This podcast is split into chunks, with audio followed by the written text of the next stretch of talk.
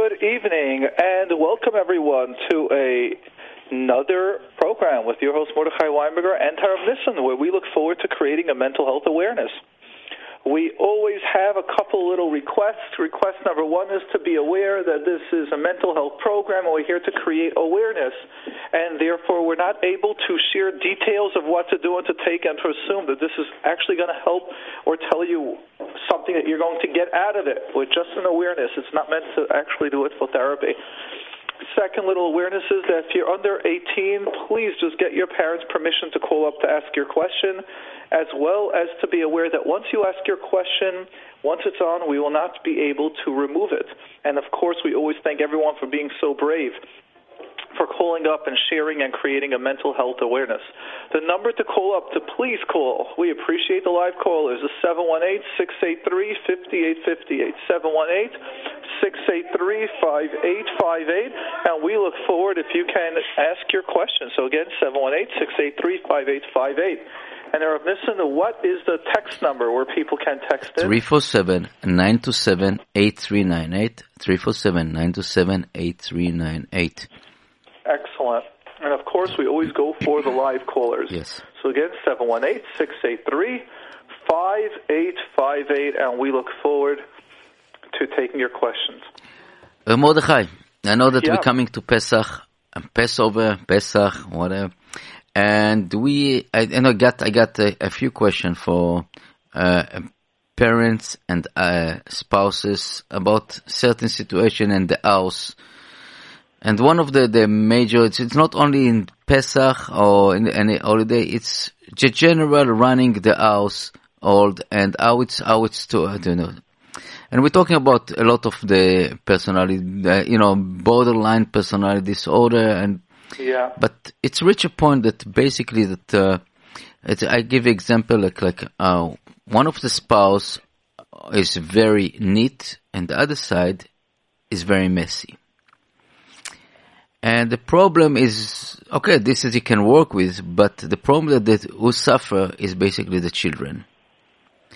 The yeah. children can go to school not so tight, you know, not so clean, sometimes a little bit smelly, and uh, this the spouse don't know what to do. Yes. How, how to, and now that's with with Pesach cleaning and stuff like this. It drive the spouse very, very annoying, and it the the person don't know how to, to act. What was the recommendation? And you know, I always we we always talking about it, but very, very important to this sp- specific couple. I'll tell you, because there are never simple answers.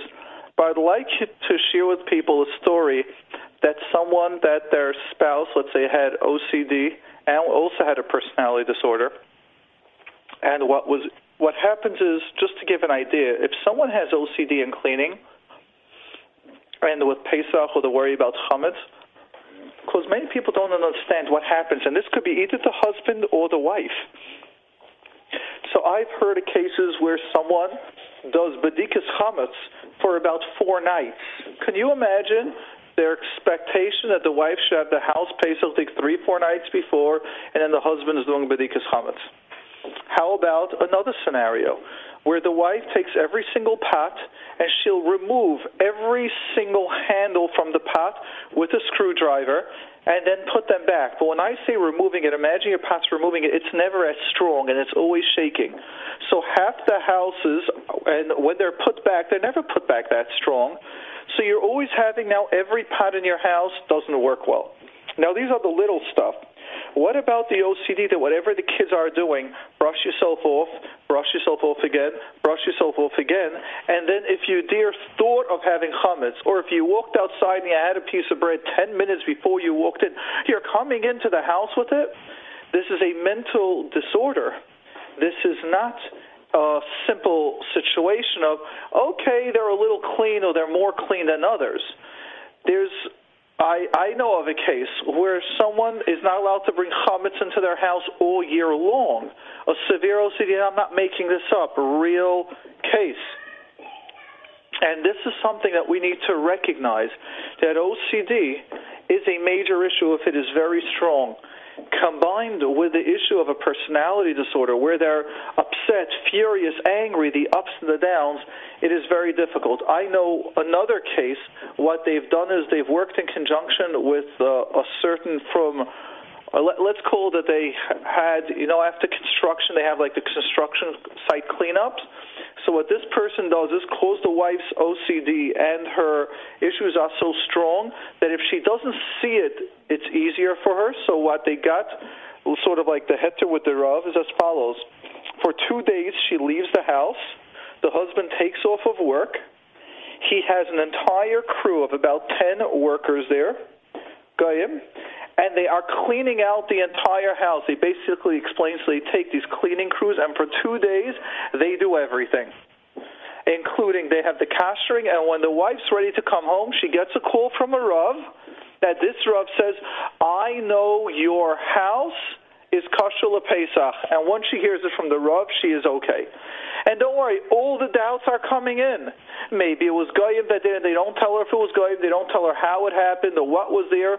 The only thing that they are saying is that your house, they have from the Rav, your house is kosher right now. Wow. The, um, that's a good idea, but it's a, the, and I'm going now to the other extreme.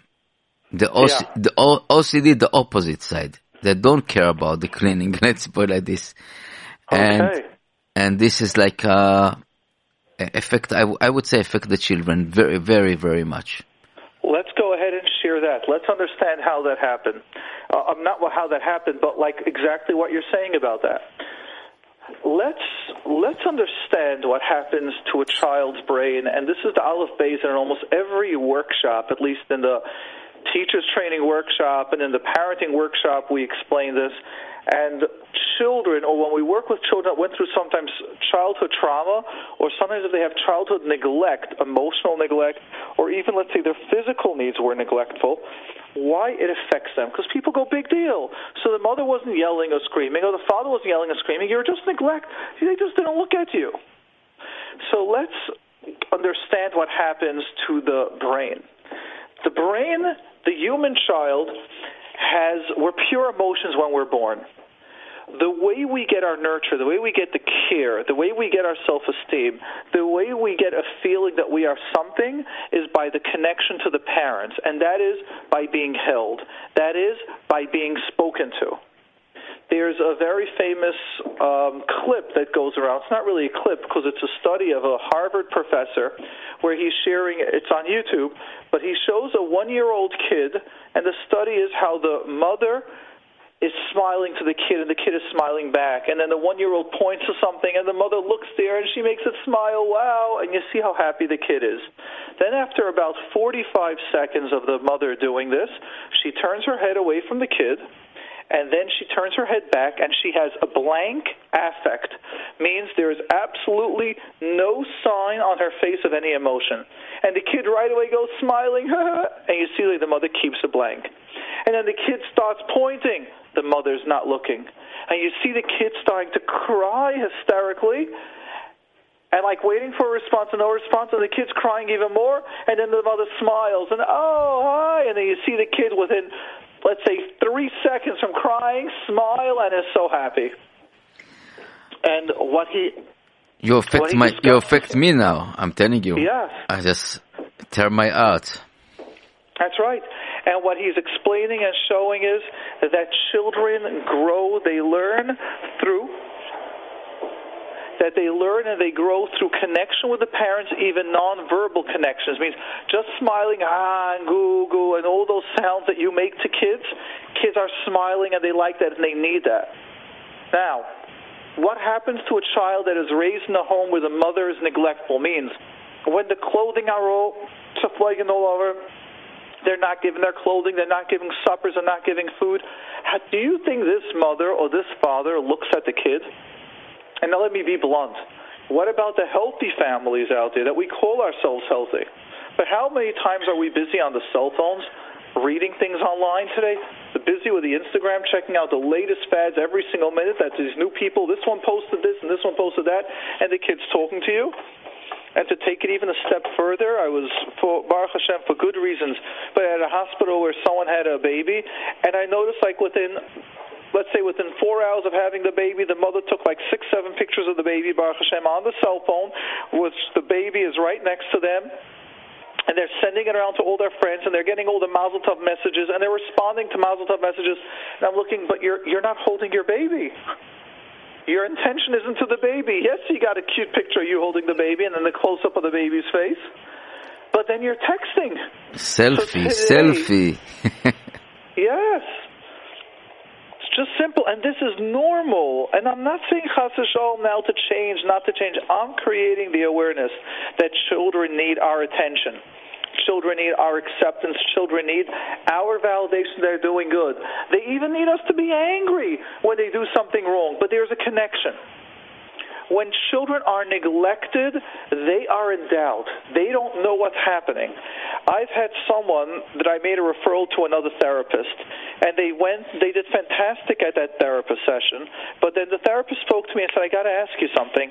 After they did an entire presentation, the person tells me, I hope everything I told you is really true.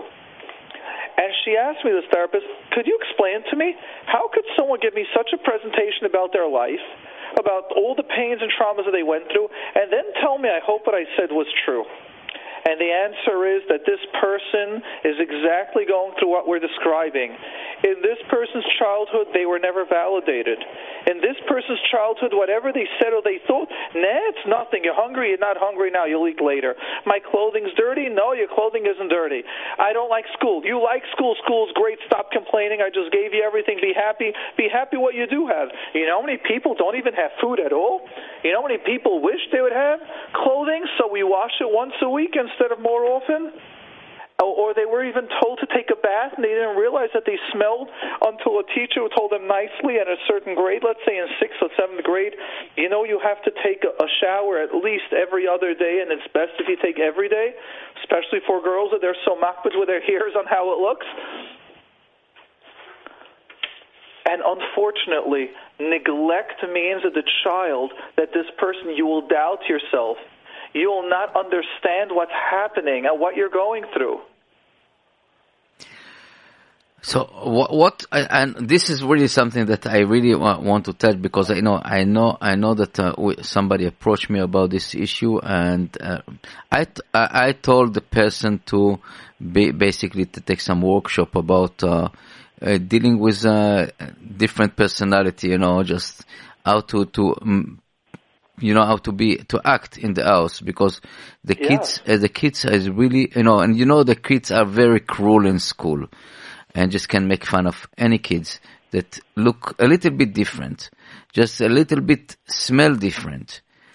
And the, the, you know, this is something that really I, I you know, just I, I want to put the awareness to the parents, you know, just so, and sometimes you want to talk with the parents face to face, and you don't want to embarrass, you don't want to create some kind, you know, but here, here in the radio, we are allowed to do this and talk about it to the parents.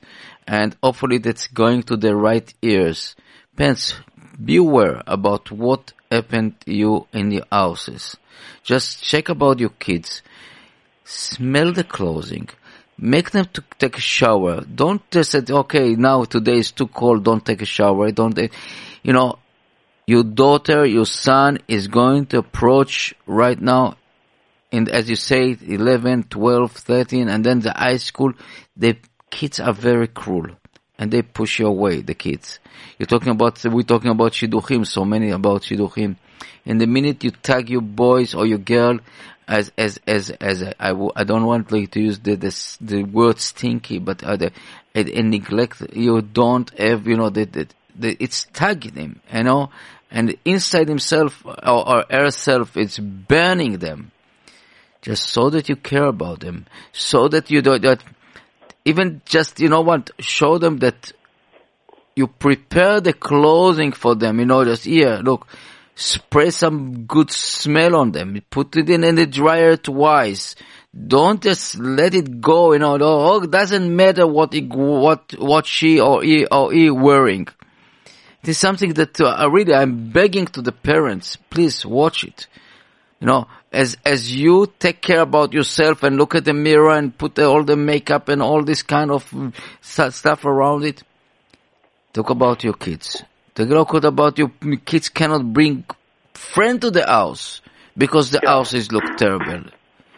And it's something that really, that's awareness, awareness, you know, it's really, I tear my heart, you know, you spoke about this, the baby that the mother didn't make any emotion. Yes, I looked it up. It's called the Still Face Experiment by Doctor Edward Tronick. Yeah, it's, I'm telling you, it's, it's, it's so, it's, it's, it's, it's uh, we, we're facing it every day, you know, the, the cold per people, you know, cold, we call the freezer. That people cannot have any emotion to that, you know, just, and just maybe just barking all the time and yelling at the kids. This is something that you have to break this habit, to break this, I don't know where it come from, where it come, which we learn, probably we learn from, from another, another, another parents or something, you know, from your parents, copy paste. And it also comes from trauma. Yes. That if someone is traumatized within their life, they can't connect. No son, they've got a child, and they have to give the child love. But they're in pain. Their emotions were never healed. And I deal many times with mothers or fathers where they cry to me saying, I wish I could be a mother or father, but how could I be a mother or father if I'm not yet a person? But Baruch Hashem, in our society, people do get married. We have a much higher marriage rate than anywhere else. But we need to understand that so many of us don't have the ability to do that and can't, or we need to get better.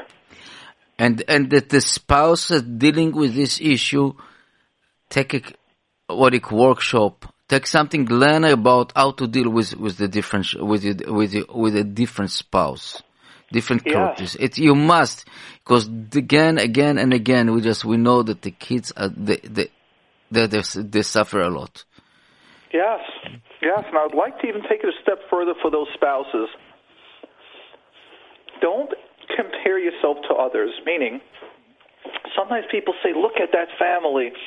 There's that husband, that father, he's working and he's working and he's making so much money and he comes home and supper's ready for him and everything works out well. I would like you to realize that Rabbi Shalom gives everyone different nesiyanis.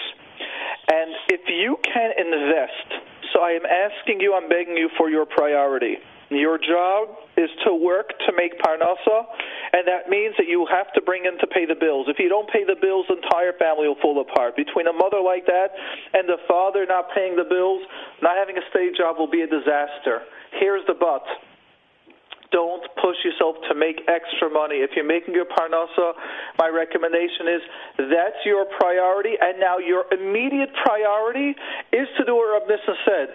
Learn. Call up your parents, call up your or your mother, call up your sister, find out how to do the laundry. Do now the job as the mother. Do that role. I want to give so many women credit right now, and I don't want to get involved in the correct, yes, getting divorced, not getting divorced. But there were so many women that I'm aware of, because recently they've been reaching out to me, and different stories for whatever reason has been coming out. But women that were in terribly abusive marriages, and they had to leave because they saw it's affecting their children. And these women are working, and they barely make, as we know, a woman that works part-time or anyone that makes part-time gets paid much less than someone that works full-time. And they're working, and then they got to come home, and then they've got to deal with all the children, and many times they've got older children that need more time and need more money. And unfortunately, there's only so much money that there is going around, and they struggle. But they do it because they know what their children need. So to you, the father, don't put the effort in giving your kids more money. The kids need more a father and a mother. If the mother's not able to, you need to bring in the Parnassa. But right after that, make sure that you're doing like the role that a mother does. Delegate to kids. Ask. Get cleaning help. Get extra help. Make sure the kids are taking showers. Make sure the kids are eating. Make sure the kids are doing their homework. Make sure they have friends. If you can't bring them to your house, then let the kids go to other houses. And then if you have girls on a Sunday when they're off, offer to take the girl, your daughters and, let's say, their friends to some place. So this way you make it up that way. But realize they need friends. Get them to places. Make sure they're dressing well, and well means regular, normal stuff. But yes, you can do it even as a single parent. I know it's hard, and I know it sounds impossible. Someone has shared with me a story of a mother that sort of was that way, where the husband had emotional issues, the children were had difficult stuff, and the mother took an extra job, and she was balancing everything. And one of the children, they gave her extra pain. They didn't think she'll get married, with a whole bunch of emotional stuff going on. And Baruch Hashem, after years of work, they're under that chuppah, and the mother says, I felt like a queen walking under that chuppah. No one knows what I had to battle, what I had to do to have this healthy child walk under. And we make judgments of people on how the wedding looks and how much you spent on flowers and how much you spend on the gowns and what and this and that. And the real value is how much did you invest in your kids. And some of us don't have, unfortunately, so much of an answer to say how much they've invested. And some of us can say how much we invested, and Baruch Hashem, we see all that Kayach is paying off at the end. I'd like to just remind everyone the number to call up is seven one eight, six eight three, five eight five eight, seven one eight, six eight three, five eight five eight. Well, great. Uh, just, you know what, again, uh, this is this topic is, can be uh, a few shows, but, you know, as as as we know, this the show must run and, and keep... Uh, do you want to answer some uh, texts that we're sending? Yes, let's go ahead and take some of the texts. We'll okay. go from the first ones down.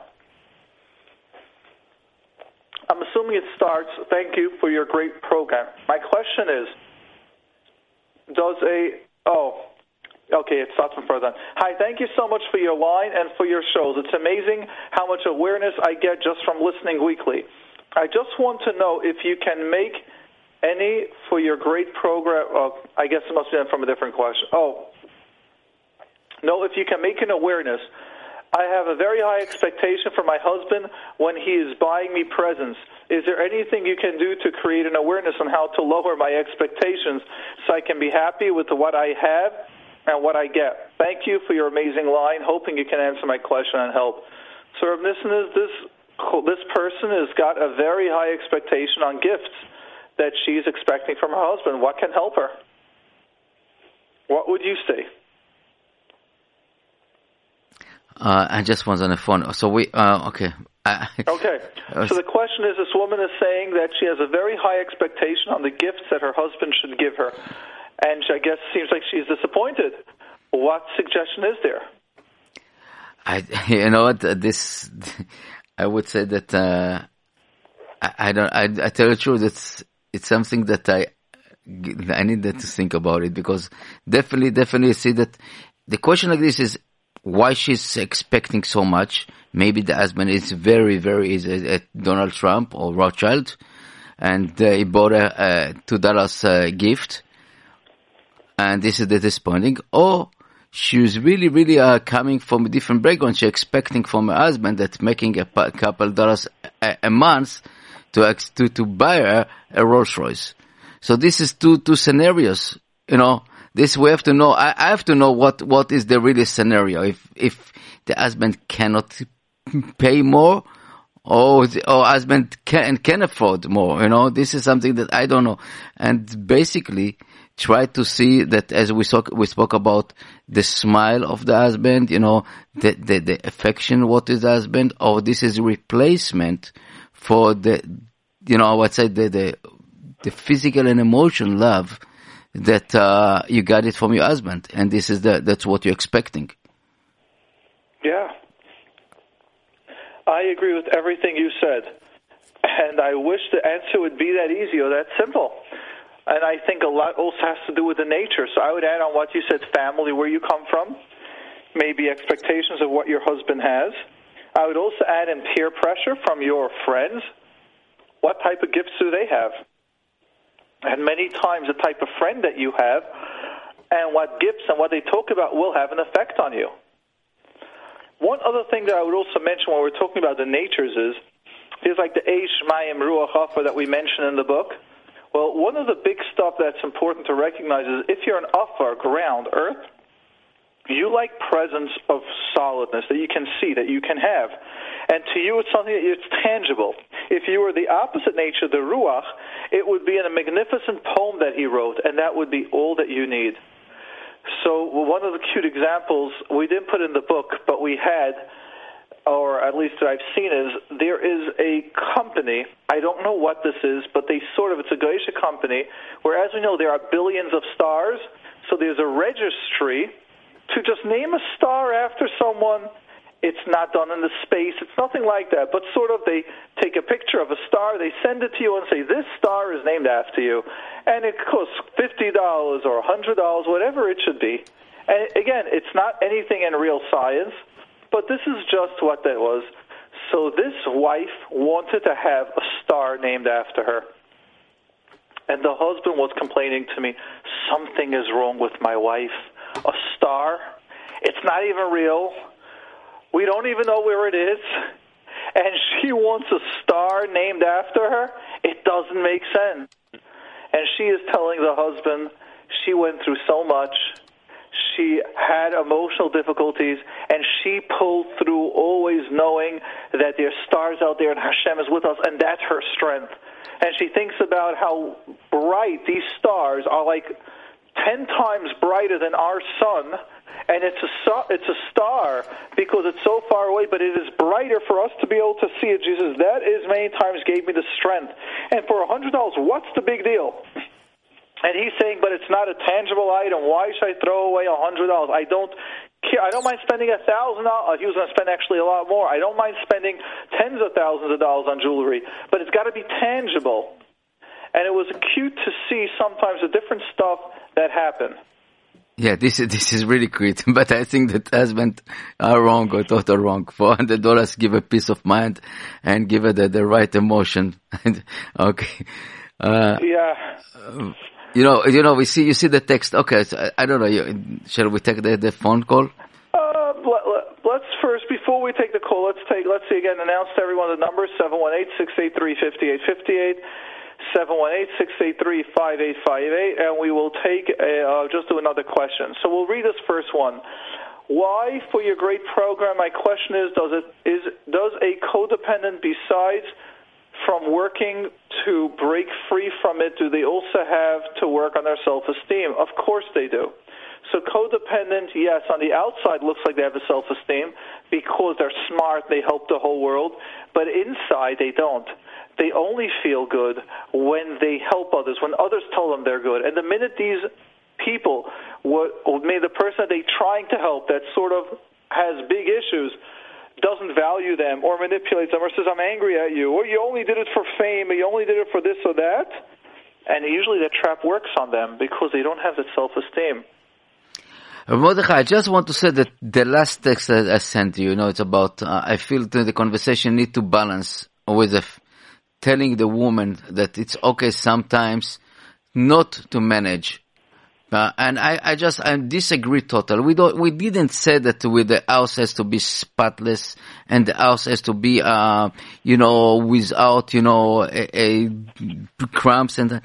We talk about really function, that if the kids going outside to the street and the neighbor call you son stinky, I'm sorry to tell you, this is not a function. This is not has to be balanced. We're not talking about this situation that you have to be uh, a, you know, a freak, or cleaning freak on all of this. We're talking about really normal human being, a parent that has to be uh, function as as a mother or as a, or as a father.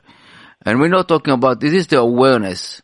I'm not talking about Chas v'Chalila, we're talking about this kind of balancing. That's what I disagree about this, total about this balancing the conversation. And what do you think? Can we read the words and see how many, I wonder how these words were heard. Listen to this. Let's read the message that the person sent. Yes. I felt this conversation needs to be balanced with telling women that it's okay sometimes not to manage, exclamation mark. Now listen to this.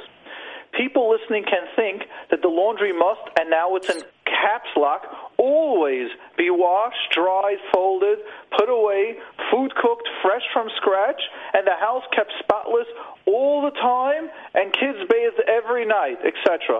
Let's stop here. I wonder where she heard all this. Uh, we Let's nev- continue. I think you should be telling mothers too, and then again in caps lock, calm down, not expect so much from themselves, and take care of themselves. You see, when we discuss in psychology or when a person comes into my office, we discuss Rav Nissan projection. Projection is what we see in the other person. And what we see in her message is there are major issues. Again, I'm now projecting, I'm, I'm making a, a guess, an assumption, that this woman comes from a house where there are great expectations on her, or where she came from or currently, and she's feeling guilty. And when we say a kid is, let's say, smelling, or a kid isn't taking a shower, because this person heard messages about how they weren't doing well, that's how they're hearing it. So when I would do a session on someone, part of the intake, I say something, and it's something I didn't even say. But they start taking it to an extreme. Right away, I know what's going, I have an idea, and I, pre- and I present it to them as a question. I want to see if my idea is correct. Were you raised in a house where there was so much perfectionism? Were you raised in a house where you're criticized for stuff that you did?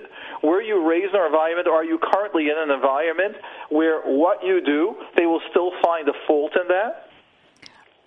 Yes. And, that, and that's, yeah, go that's, ahead. That's exactly, that's exactly what I, I you know, just, it, it's uh, big bring me to talk about this, because really it's something that you see that assumption, the make assumption that we talk about. We didn't talk about it. We didn't talk about a normal household. We talk about the not normal, that the house, house that is not functioned that way. Yes, if you're doing a laundry, let me tell you something. When, when you do a laundry, you don't leave the clothing two days in the wet uh, inside the, the the washing machine. You take it out and dry it out. Yes, this is expecting from a normal human being. But when you leave it, uh, your your clothing wet inside the, the washing machine for two days, it will be smelly. Even you dry it and wash it ten times later, it will be very difficult to take the smell. Yeah, exactly. So I feel bad to whoever has sent that message and how you've taken that. So I'm still glad that we're able to clarify that we're referring to balance here. But I do feel bad that that's the way you took it. Okay, so let's take the uh, Missus M. Go ahead. Let's go. Hello? Hello? Yes. Yes. Okay. Good evening. First of all, thank you for your program, and thank you for the awareness. And this is a very, very, very important topic in our community that a lot of people are very, very scared to talk about.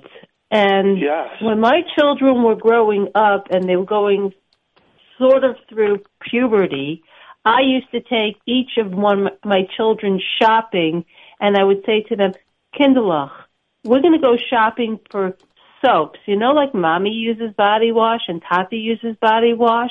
You're going to get, now that you're getting older, you're going to have your own body wash.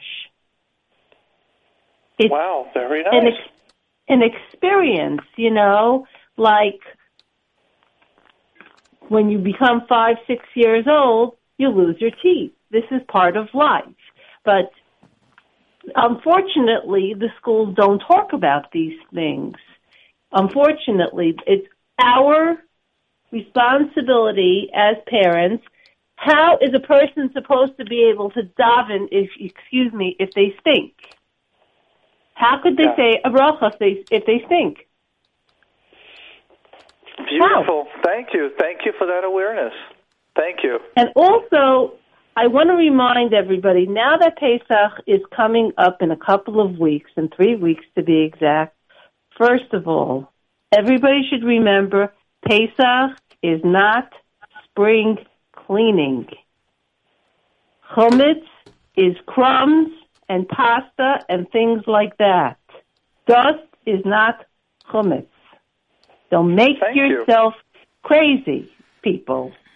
The chumetz yeah. that you're supposed to get rid of is if you have animosity towards any particular person, this is the time to reconcile with whoever you have uh, gripe with. That is what yeah. the Divrei Shulaylam is talking about.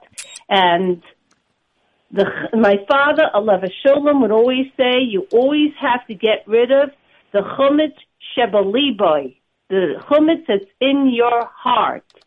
It is very, very difficult to do that. And you know what? We have an unbelievable listening audience.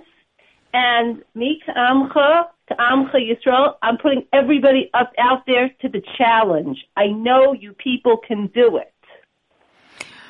Thank you very much. Thank you. And I hope I hope yeah. that all all all of us all of us will take it as a consideration uh, how to how to behave and to take a responsibility to our our families and uh, close society, because Chesed starting in the house.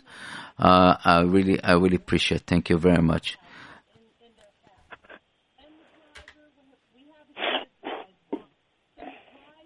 Yeah, Mordechai. Yeah. Yeah. Oops. Yes. Yeah, seem to have gotten disconnected yes. by mistake. Yeah, and the number to call off for those of you that would like to ask a question is seven one eight, six eight three, five eight five eight, seven one eight, six eight three, five eight five eight. And it's interesting, but we always, at least I've recently told for the husbands to understand and for the wives to understand that a house does need a spring cleaning. So it does make sense that when we're doing Pesach cleaning, to also get involved with the spring cleaning, because if you're already doing it, that's exactly when you can when you can do also the spring cleaning. However, I'd like us to realize what happens when we do spring cleaning and why Pesach cleaning or spring cleaning is so hard. Basic cleaning means you take out the stuff, you take them out the drawer, you just clean the drawer, you've refilled the items, and it's in there, right? Let's say you clean it, the Pesach, make sure there's no chametz. What happens during these spring cleanings, when we do Pesach cleanings, are we start doing the emotional stress. That means, do I need this or don't I need this? Will I need it next week or, or let's say in six months from now or not? Possibly I will need it, so should I save it? Oh, it's already three years. Can I have it? Should I still keep it, or I should get? Should I get rid of it? Do I need to file this? How many of us has all of a sudden gone through a journal and see all those old pictures, but you haven't done anything with them? They're just there, or some, sometimes someone would save some newspaper clippings, whatever it should be. But at a certain time, it comes a time to throw it out. I know someone that is, let's say, doing. It's now becoming more and more popular, which I think is very good, the organizers. People that help you just to get your house organized. So I like one of the rules that one of these organizers told someone. Told them, you have, let's say, five buckets of toys. If you want to buy a new toy, you're going to need to throw out an old one. And now when the children want something, they're also thinking in terms, wow, we're getting a very big toy. We're going to have to throw out a very big toy because everything needs to fit neatly or fit into the closet. And also the kids start thinking, if I'm taking, what am I going to throw out? Now, of course, the kids will still sometimes cry or fetch, but part of the stress of the spring cleaning is not the actual cleaning. It's the emotions that goes along with it. It's the thinking, do I need it, should I save it? And if you're throwing out clothing or you're giving away clothing, but then you won't have it. And you know, we all have that thought of maybe I'll use it one day. And the more we've got to start battling ourselves, the harder it is. I know someone, let's say, they can have um, boxes of certain family members and go, we really want to get rid of this, but it's a whole story. How will they come pick it up and they don't have where to store it? And all these stuff, right away, it's emotional draining. You start having, you're starting to be drained with all these separate questions, with all these separate decisions. Therefore, what makes things much easier is when you go through those memory lane drawers or stuff, do it with someone else. Do it with a sister, offer them, can you help me just do this area? And then you need it. Usually you'll have the sister or a cousin or a spouse say, come on, you haven't done this in five years, throw it out. Give it away. So when you have someone there and it takes away fifty percent of that emotional stress, you find it much easier to do. If you find someone telling you this is this is what you're cleaning, this is what you're going to do, it makes it so much easier. This is the rule. This is what we do. Mordechai, one second. Yes.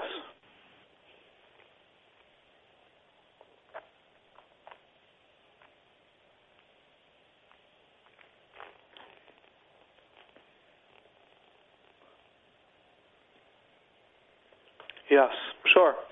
So till uh, um, then, let's continue. The, yes. Yes, just continue until I finish the uh, the phone calls, please. Sure. Uh. Excellent.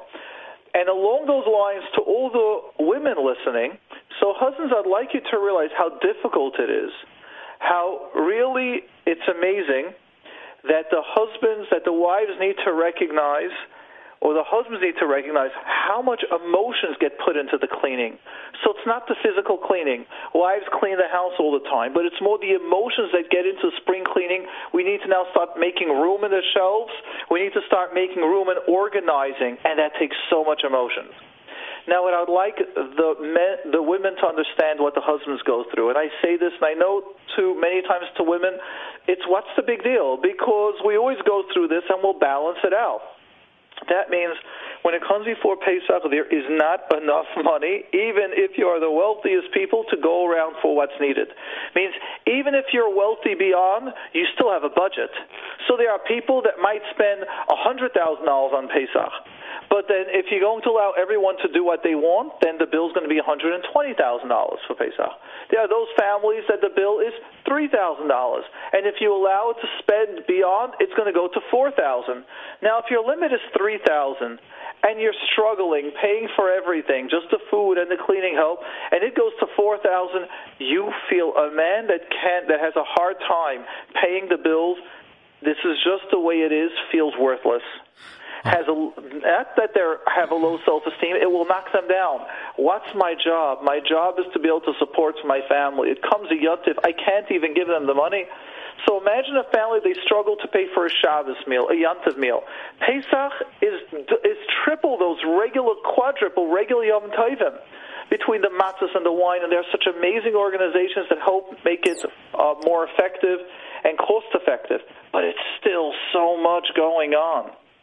And therefore, what I'd like us to recognize for the wives are, when the husband says he doesn't have, or you're asking, I wonder if you could ask it in a kinder way, because you might not mean it, and you might be stressed, and I got to go to the grocery and we still have a bill, how am I going to make it? Just understanding that when the husband hears that, even if he's got a lot, but you're asking now, so we'll buy an extra five clothing, extra pairs of shoes, we're already doing it, there's a limit. And when the husband has to say, I'm sorry, we have to stop here. Many husbands will have a hard time, and they will start getting angry. They could get nervous, or they could do it within themselves, keep it within, and they'll start getting stressed. They can have anxiety. They can feel worthless, not say anything, and just be a shmata. And then you're wondering, what's wrong? What's going on? What's happening? And the answer is that we want the balance. We want to be able to more easy. I just want to add about a point that's really touched a very, very important point about this, you know, the emotion that we attach to the, I myself as, as you know, a very collective uh, person, you know, I like to collect stuff.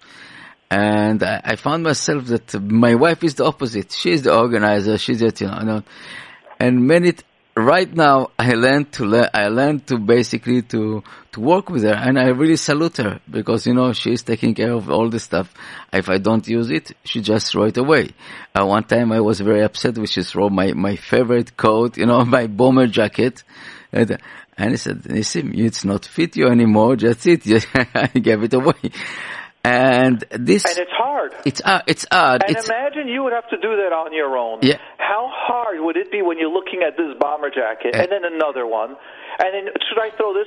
By the time you're done, you maybe did one draw or two draws, but emotionally you're exhausted. Yes, exactly. So I said, I know a lot of people that has this kind of attachment to to papers, newspaper, to all these kind of uh, things, uh, and I'm telling you. Is the best things to just learn how to give away. You know, I don't want to to say the word throw away, but give away. You know what? Yeah. You know somebody? Give away. They give it, you know, it's it's another family, another somebody, somebody's like this magazine, they like this kind of stuff. Give it away. You know, in the end, we know that it's it's just physical stuff. And the emotion that, you know, it not it's not worth it.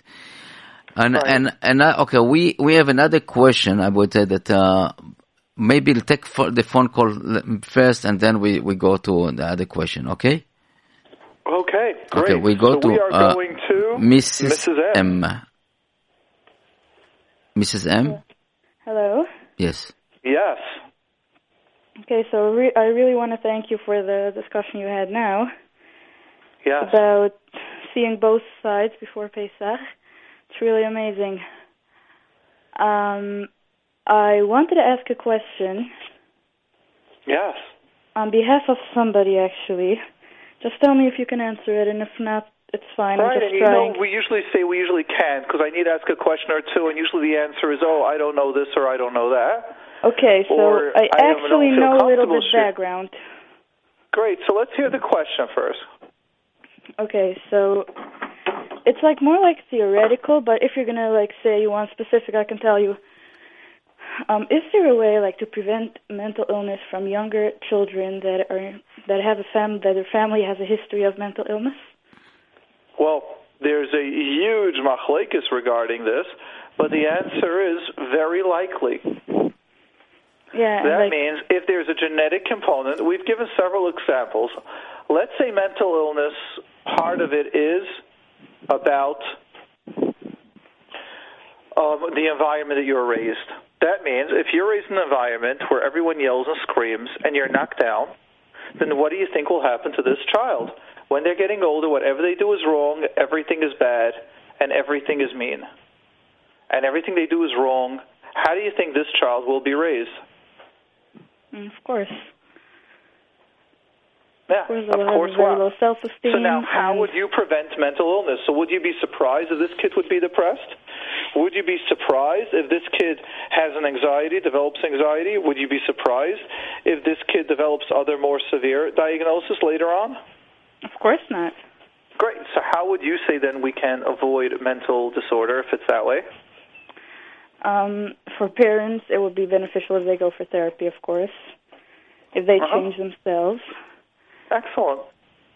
And some I'm just aunt, wondering. Some like aunt and some, I would say some aunt, some parents, grandparents can help it, you know, giving um, a positive uh, feedback to the, to the boy or, the, or to the child.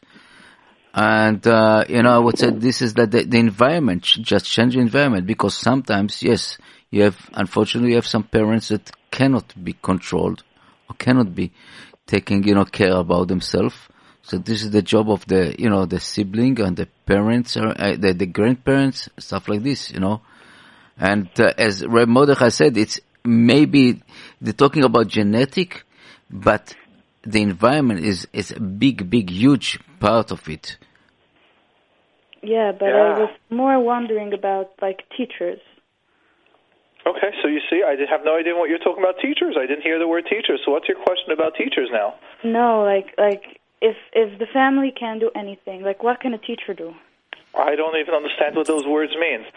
Give me, watch. I'm going to ask you a question. How do you make a chalent? And the next thing I hear, no, no, no, I'm talking about when the neighbors come to make a child. And I'm told okay. the parents can't do. I have no idea what you're referring to now. Uh, uh, Mordechai, I think I understood something. I, I just, I'm, I think, I think that the, it's a point of view of a teacher that saw a kid that is is is, is parents not uh, function the right way. And basically, I would say that, unfortunately, it tagged the, bo- the, the the child as a little bit already uh, with with a genetic problem. I think I think that here here in our in our society, the teacher has a huge huge role here, and to see this kind of kids or child that need this, you know, love and caring, and this is can save a life. Well, you're actually right on target. Oh, so I have actually no idea what you guys are referring to, Rav Nissan. I'm amazed by your understanding, and I, I really need more information for me to see it. Okay, so what actually happened is that person that asked me to ask a question, she had a student that comes from a family of mental illness, of like personality disorder type, and she has an older sibling that...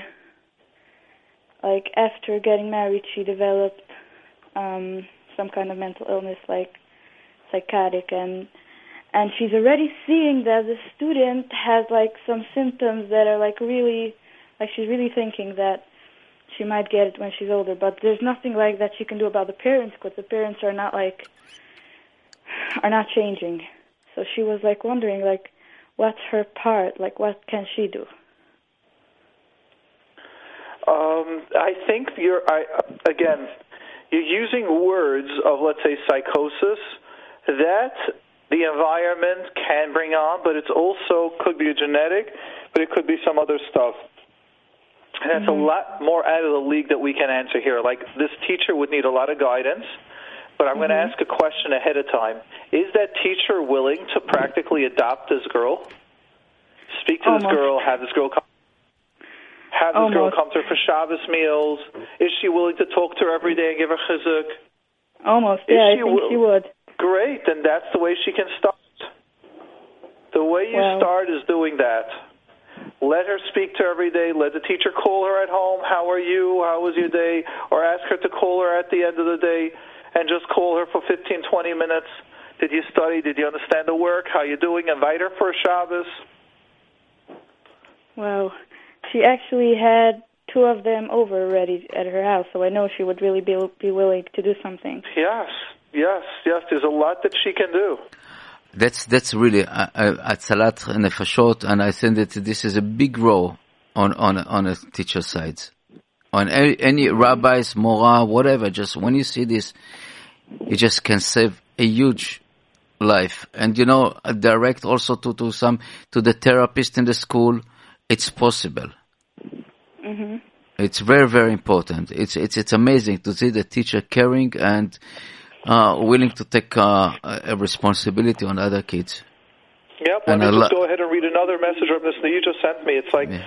It's sad to see that people do not know what's going on behind many people's closed doors. So here's another message.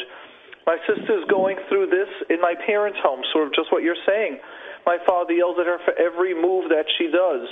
She made some serious bad comments about what she plans on doing with her life, so people should appreciate and care for her. I wish to be able to help. And the answer is, if you're healthy and if you're married, start having your siblings over in your life. Get your husband or your wife's okay, and realize you guys are going to be surrogate parents.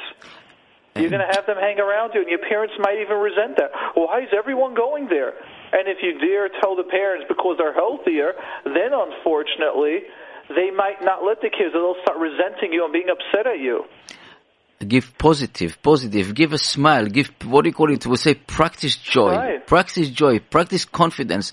Just show the kids that it's possible to be happy, it's possible to be uh, normal, you know, this is something that's very important, you know, that's, I, I'm crying in myself to, to hear this kind of question. I'm telling you, I see it every day. And it's so amazing to see that, unfortunately, we're in a society that's running away, you know, that pressure and yelling, and the kids don't understand what what's going around here. And then we wonder why this off the derech, and why this going here, and the suicide, and drugs. I'm so, you know, it's something that we have to take care of responsibility about it. Yeah. Mm-hmm. I actually love your answer. I think she's going to love it, too. Yeah, but just be aware that the more they get involved, many times these unhealthy people can sometimes either dump on them, which means they can, let's say, dump, take care of this and that, and make sure you tell them to do this and that. We have that as a difficult part when we're therapists, especially when we get teenagers. And many times we can have, not many times, but sometimes we have real dysfunctional parents, and instead of thanking us that we are working on the kid or we're starting to make results, it's, why was he chutzpahdik to me? And why was she, why didn't she help when I called up? And like, whoa, you've got completely different expectations that we have. We have him or her to feel happy. We have him or her to have friends and to be able to connect to people and work through the shame that they feel they can't bring anyone home. We work on teaching them that they could be calm and feel they're of value even if the house is shouting. We are not working on what you want to see, on that the kid should listen to you. Then we need you to come into therapy, and then we can start having healthy expectations on kids or on teenagers. And they usually will slam down the phone on us and tell us, oh, you just want to make money off us. We've had wow. something like that pretty recently, and it's very sad. You, you... So be aware that when you start helping out, that mother or father or both will start calling you up, expecting you to heal all their issues that they have, all their problems that they have with their child. And what will happen is anything they do wrong now will be your fault. So if the kid develops a little bit of a self-esteem and starts telling the parents, you know, when there's so much shouting going on, it disturbs me, or I think about it during school days, it's hard, can we calm things down, or can I sleep in another place? Right away, oh, the therapist is alienating my kids from us, the therapist is pulling us away, the therapist is teaching our kids to be chutzpahdik. And these are many times the pains, what you have when you're dealing with really complicated people or people with personality disorder. They have a way of shifting and blaming and making up stuff that never even happened. in your name. It's everybody's fault beside us. That's and I, right. And I'm telling you, we, I had a, a case like this that the parents blame all the, the, the Rabbanim and Morot that they took the kids from them. And I tell, I, I because I know the case, and I told them, you know, they took, they, they saved the kids from you. They saved because you remember, and I'm telling you, this case that they approached me, you remember that when you called me that you, that the, the, the, one of the spouse yelling and beating the kids, you called me to save them, uh, to save the kid. And now you said that we, the rabbis and everybody just took the kids from you. You have to thank everybody caring about it. And I'm telling you that, that you touch a very big point, you know, that very point that really, as I know, when we're dealing with a, with a tzibur, with the public, when it's, when somebody spit on your face, you said it's raining. And yeah. This is a big, big lesson to all of us.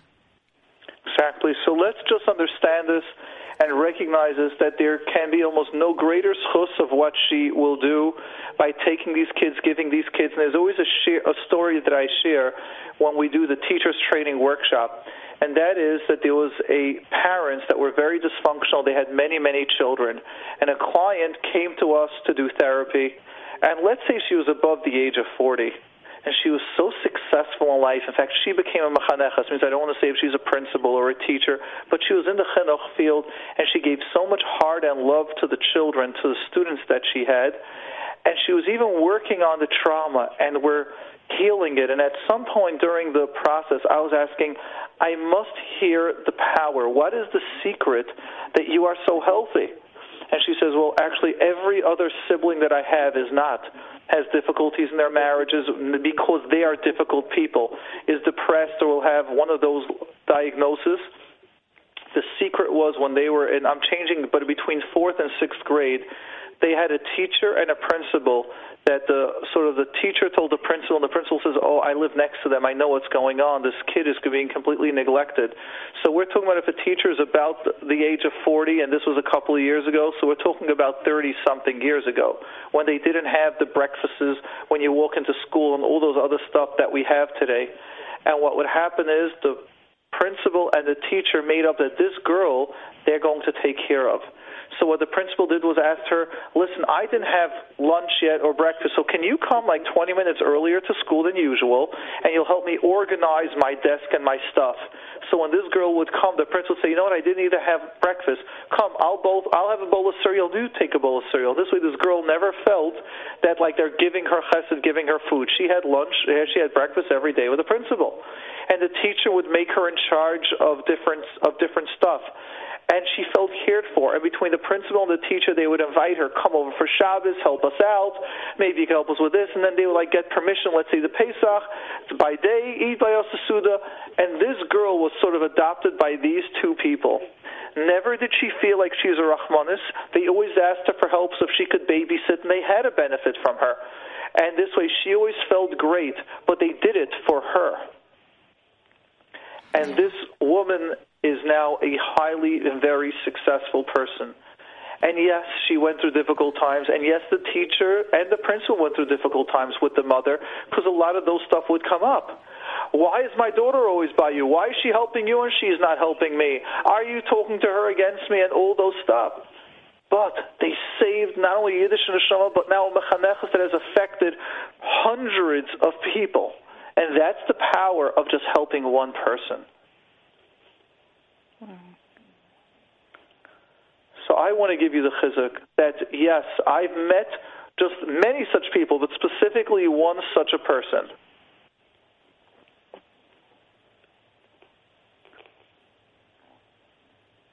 What well, do you hear from this?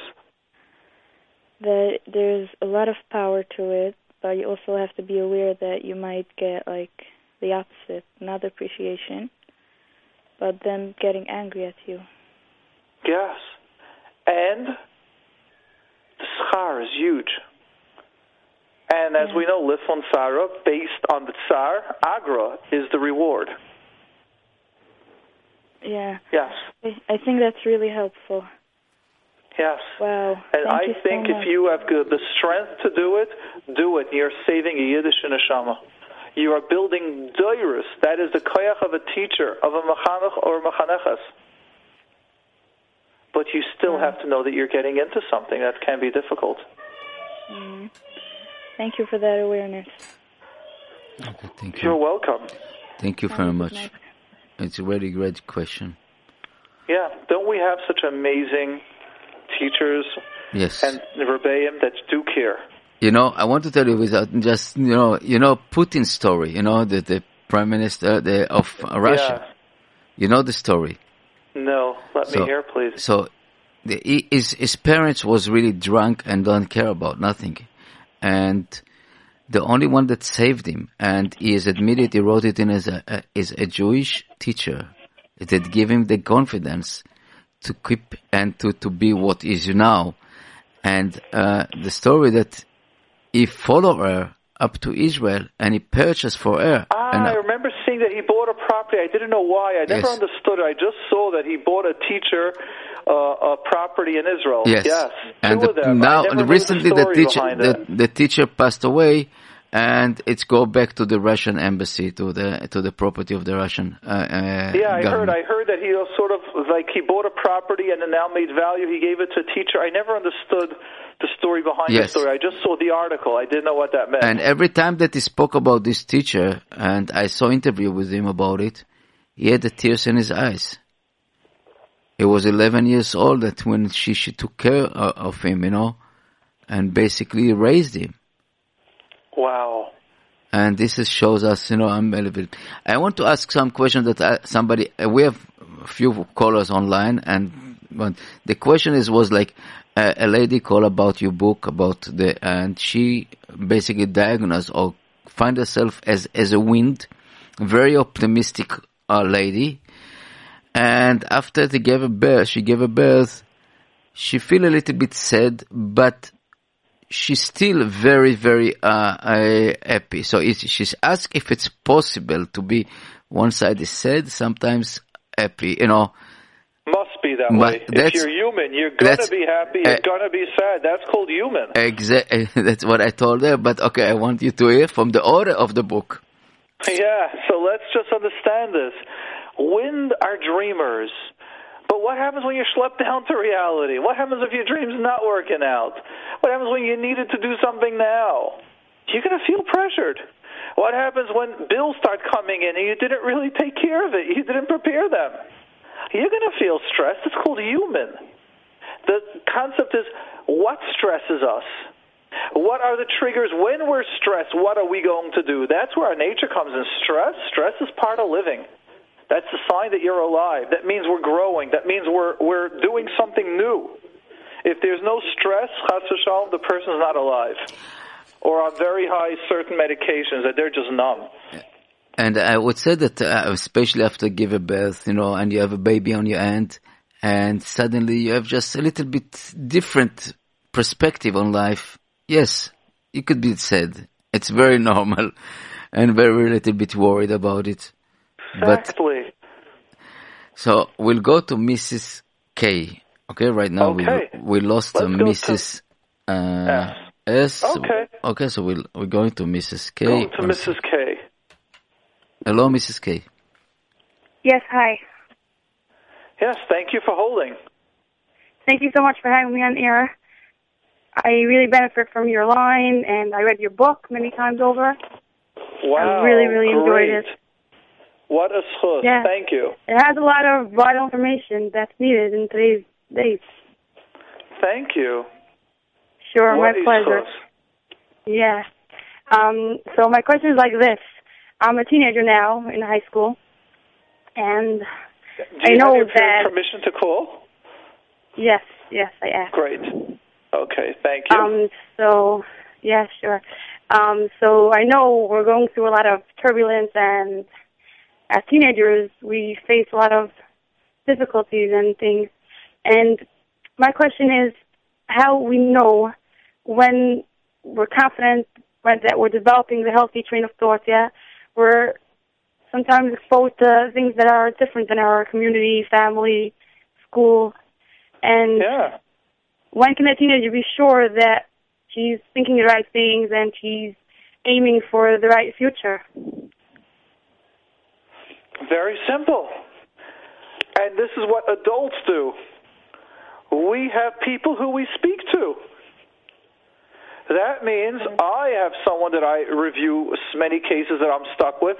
In fact, since we have the center, the last two and a half years, I do that. I have a manager. As a manager, sometimes we speak to two, three other people who get me in touch. I have an accountant for accounting issues and stuff like that. Right. Yeah, but it's talking about not. I'm not hearing you. I'm sorry. You got distant. I'm sorry. I'm I'm talking about my future, about my life. Again, you're getting distant. I'm sorry. You're getting distant again. Now better? Yes. It's, you start talking, and then either you turn your head or you have a phone or you're on speaker or something else is happening. Okay. I'm sorry. Um, so I said that we're talking about my future and my life. It's not really technical things. I'm not understanding. That's too vague to me. What does that mean, the future of your life? What decision will you make as a teenager that will affect the future of your life? How I'm shaping my personality, molding my... Oh, that will change throughout your life. No, that's again yeah, where you need right an adult. Now. That's where you need an adult. You see, right now you're looking at it like, oh, such a big deal. That's where an adult will reassure you. That's, right. You're one hundred percent correct. Yes, but you said that you have people that you said you have people that you talk to and you ask questions about. Sure, I do the same thing. Yes. Yeah, right. I know, but I'm talking like we're getting we're being shaped now. I, I don't understand. The, do you realize what you've asked three times, twice, and I've responded twice? Your no. question was, you're being molded. It's very important right now, correct? And my so how do you do you get it right? And my response to you is to connect to an adult because your personality is going to change many times. So then you ask, but right now we're being shaped. And I'm telling you, you have your whole life to Meretz Hashem to get shaped and connect to an adult. That's what adults do. Adults speak to other adults, and you're yeah. a teenager, you need to speak to other adults. Now, which part wasn't clear? Which part do you um, feel I didn't get? The part that I feel maybe later on in life um, I'm going to be much more um, exposed to many different things. But I'm talking about now that we're so undeveloped and so unripe. And therefore, therefore, many you, things. Everyone started in your stage. Every I human know. was like you. Welcome to the teenage world. Yeah. yeah. Everyone was once a teenager. In order to get through adulthood, you got to go through teenagehood. Yeah, but sometimes teenagers wonder and want to know when when they're having a healthy train of thought and what, what is good for yeah. them. Now, how can you learn that without learning it? Yeah, should I ask you an adult every time I, I'm thinking it. about something? The way you learn it is through an adult. So I need to ask an adult every time I, I want to... Make sure something is there right. There goes the or... extreme again as a teenager. Every time, no, what you will learn as a teenager, and when you learn these Yisaitis, you're going to learn it as a an adult is, the big questions you ask, you get the Yisaid, and then you can do it on your own. So there was recently where I had a question, I had to ask a certain Rav about Hul HaShavis question, and the Rav explained to me, these are the Yisaitis, so if this and this happens, you could do it. Or this and this like this, you don't do it. And this like this is if it's an emergency, you can do it like this. So he told me, yeah. you don't have to call me for any one of these five, six questions. They teach you the Yisaid. And that's what adults do. So when you start having a question, oh, I'll make this mistake, it's going to affect the rest of my life, and the adult might tell you, it's okay. Mm-hmm. Right, I understand that we're very not strong enough. I mean,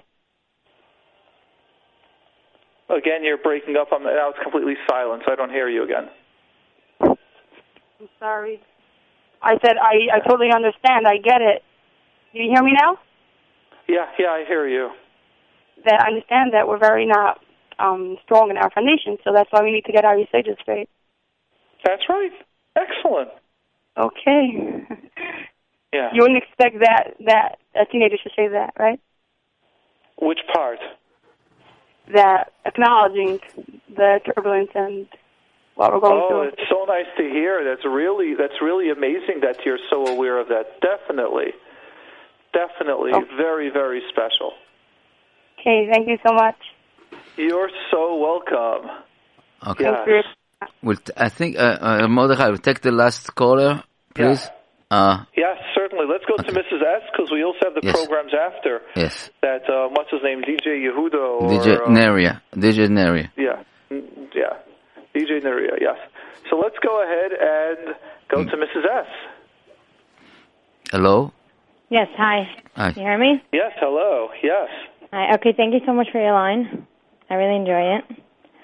Um, You're so welcome. I, want, I have a comment on a question, uh, go not ahead. related. Um, first, I just wanted to say a comment about, we always talk about black and white thinking. Yes. So I was just noticing, I was trying to order something on Amazon, and on the readings, you see almost everyone put in, like, either one star or five stars.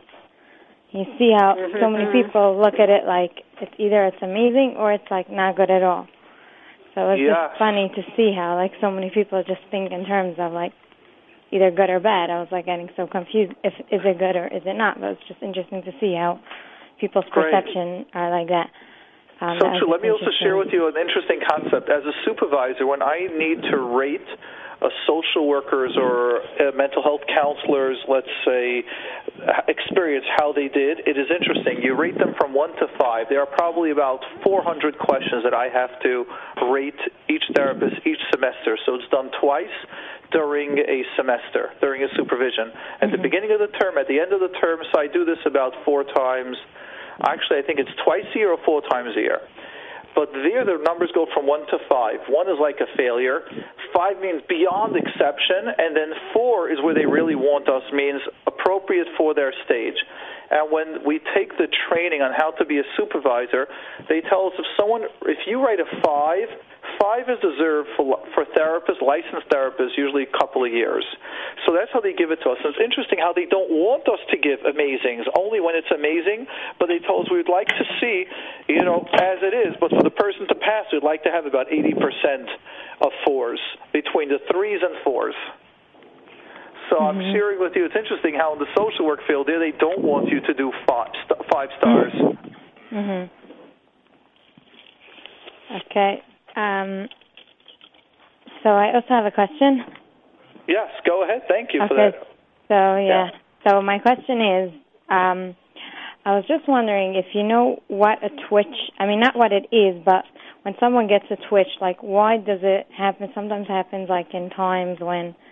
like they're going through like something, an emotional a change, or you know, and some children like develop a twitch. Like, do you know what it is? And like when you ask them what they're doing, they have no idea what they're doing. It is very complicated when it comes to a kid, because many times it could be stress, many times it could be a biological, just a twitch. Could be stress, could be a copy of an adult, of a parent that had a different type of twitch or something like that. It's very complicated when it comes to a kid without knowing really the background and things like that. When it happens, like particularly in a time when a kid is switching over, like starting a new school year or starting a new day camp or something like that, what would be the reason for a child developing a twitch? What's the connection the twitch, between? In some of the concepts are they're under stress, and the mind's not acknowledging it, or the parents are not able to acknowledge it for the children, and the twitch is the way the body is expressing that my mind is under stress. So the body, there's a psycho, there's a psychomatic connection between the brain and the body, and that's what it means. So if we're not taking care of our body, mm-hmm. or our mind, then our body will speak volumes. Speak volumes. So does that make sense?